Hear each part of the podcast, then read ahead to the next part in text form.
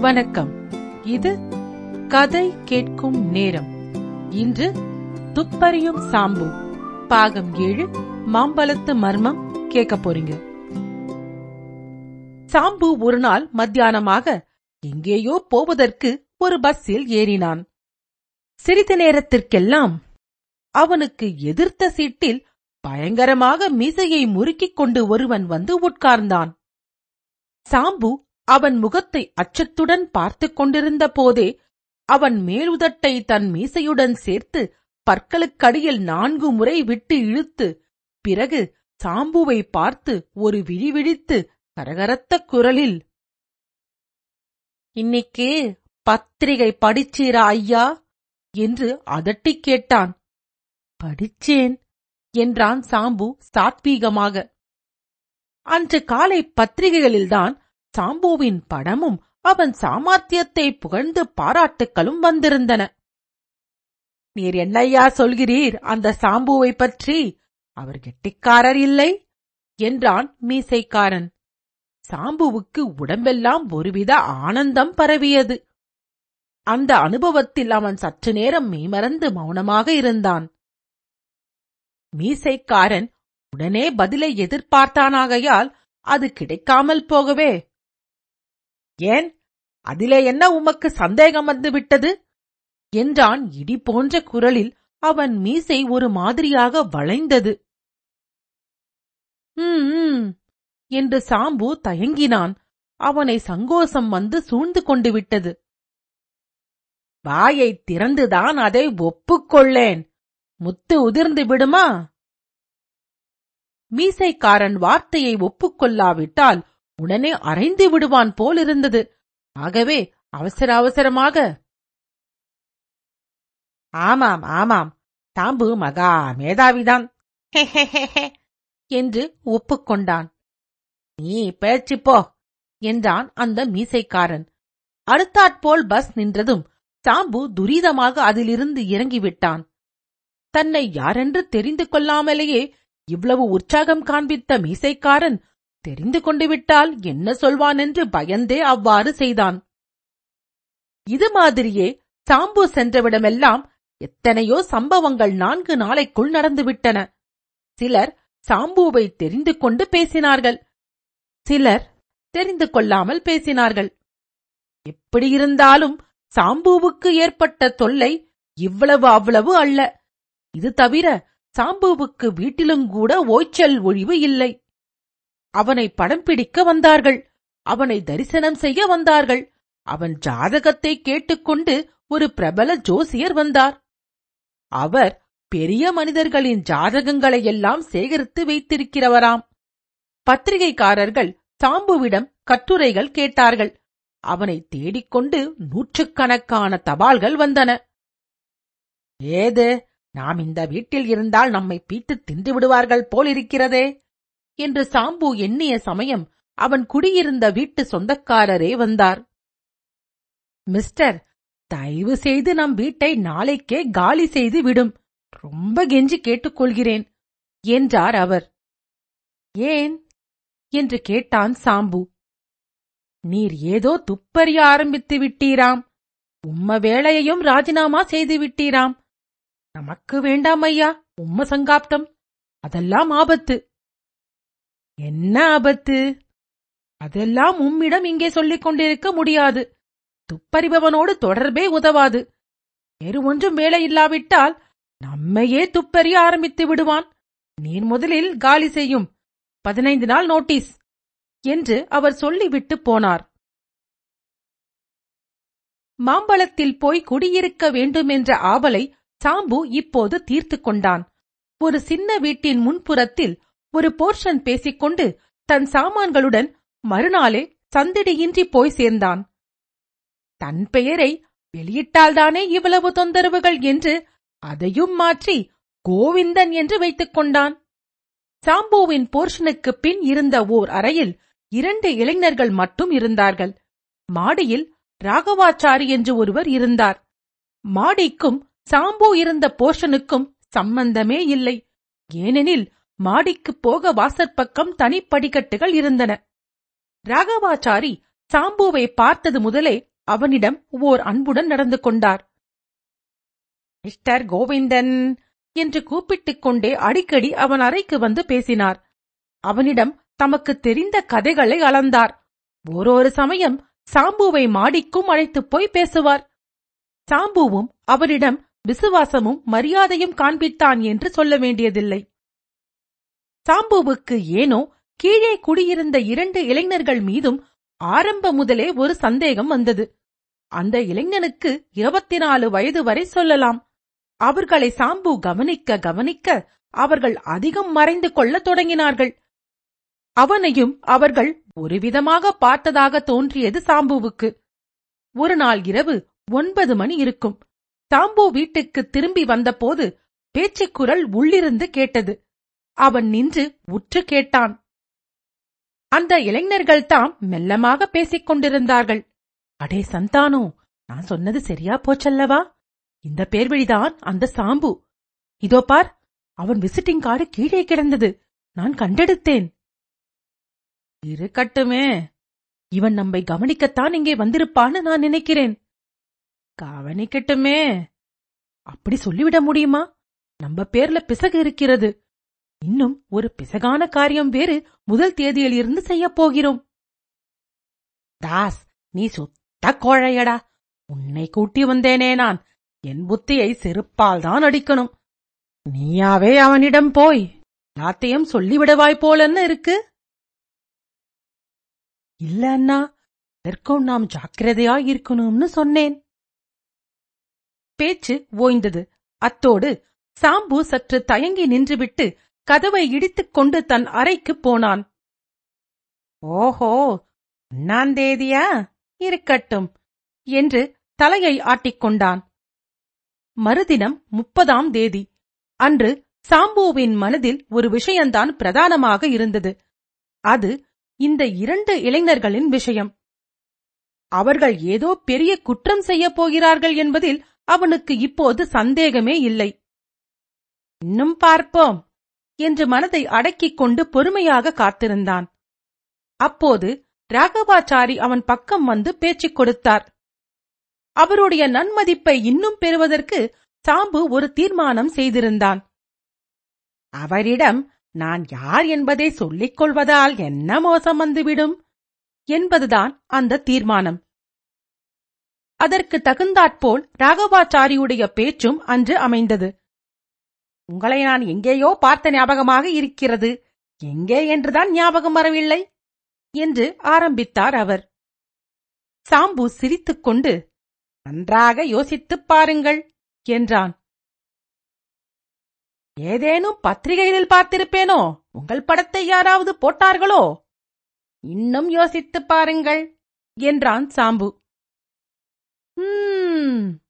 இப்போது தெரிகிறது. நீங்கள் அந்த சாம்பு மாதிரியே இருக்கிறீர்கள். நான் சாம்புவேதான் சார். கோவிந்தன் என்று ஒரு காரணார்த்தமாக பெயரை மாற்றி வைத்துக் கொண்டிருக்கிறேன். ராகவாச்சாரி சற்று திடுக்கிட்டார். என்ன? நிஜமாகவா? அந்த பிரசித்தி பெற்ற சாம்புவா நீங்கள்? ஆமாம் இது வெளியில் தெரிய வேண்டாம். நான் தான் சொன்னேனே. காரணார்த்தமாகத்தான் பெயரை மாற்றி வைத்துக் கொண்டிருக்கிறேன். ராகவாச்சாரி உடனே விடை பெற்றுக் கொண்டு வேகமாக வெளியே போனார். தம் சிநேகிதர்கள் பலரை ஒருவர் பின் ஒருவராக பார்த்து பேசத்தான் அப்படி போனார். நம் வீட்டின் கீழண்டை ஒருத்தன் வந்திருக்கானே அவன் சாம்புவாம். ஏதோ விஷயத்துக்காகத்தான் அங்கு வந்திருக்கிறான் என்று எனக்கு தோன்றுகிறது என்றார். நம்மை அவன் சந்தேகப்படுகிறானா? என்று கேட்டார்கள் அந்த சிநேகிதர்கள். இல்லை என்று தோன்றுகிறது. அவனை பார்த்தால் பெரிய வேஷக்காரனாயிருப்பான் போல இருக்கிறது. அசல் மடையன் மாதிரியே வேஷம் போடுறான். என்ன சொல்கிறான்? முதலில் அதை சொல்லுமே. ஒரு காரணார்த்தமாக வந்திருக்கிறேன் என்கிறான். என்ன காரணம் என்று சொல்லவில்லை. மேலே கேட்கவும் முடியவில்லை. கேட்டால் சந்தேகப்படுவான் இல்லையா? உம்மிடம் அவனாகவே தன் பெயரை சொல்லிக் கொண்டானா? அது நாம் அவனை சந்தேகப்படாமல் இருக்க சொல்லியிருக்கலாம். அவன் பெரிய பேர்வழியாயிருப்பான் போலென்ன இருக்கு? என்ன பிளான் பேரில் இப்படி சொன்னானோ? நமக்கு அது எப்படி தெரியும்? சரி எப்ப வேணா இருக்கட்டும். இன்னி ராத்திரி உம்ம வீட்டிலே போட்டிருக்கிற நம்ம புரோகிராமை மாற்ற டயம் இல்லை அங்கேதான் நடத்தியாகணும். என்றார்கள் அவர்கள். ராகவாச்சாரி உடனே அதை பற்றி எனக்கு கவலை இல்லை. நாலு பேரை ஏற்பாடு பண்ணி இந்த சாம்பு ஏதாவது வாழையாட்டினான்னா ஒட்ட நொறுக்கி விடலாம். கீழே குடியிருக்கும் இரண்டு பேர் வழிகளும் கூட அவனுக்கு உள்கையாக இருப்பார்களோ என்று எனக்கு ஒரு சந்தேகம். இருக்கட்டும். இவன் ஒரு விஷமம் பண்ணினால் நாம் அதற்கு மேலே ஒரு விஷமம் பண்ண முடியாதா? சாம்புவோட வீம்பெல்லாம் பார்த்துவிடலாம் சும்மா இருங்கள் என்று சொல்லிவிட்டு திரும்பினார். அன்று மாலை ஆறரை மணி இருக்கும். சாம்பு வேறெங்கேயோ கவனித்துக் கொண்டிருந்த சமயம் இளைஞர்கள் இருவரும் நழுவி வேகமாக வெளியே சென்றார்கள். திடீரென்று இருவரையும் காணாமல் சாம்பு திடுக்கிட்டான். இங்கேயோ என்னவோ விஷமம் செய்யத்தான் போகிறார்கள் என்று அவன் மனதுக்குள் ஒருவித நிச்சயமே ஏற்பட்டுவிட்டது. உடனே அவர்களை பின்பற்றி செல்ல கிளம்பிவிட்டான்.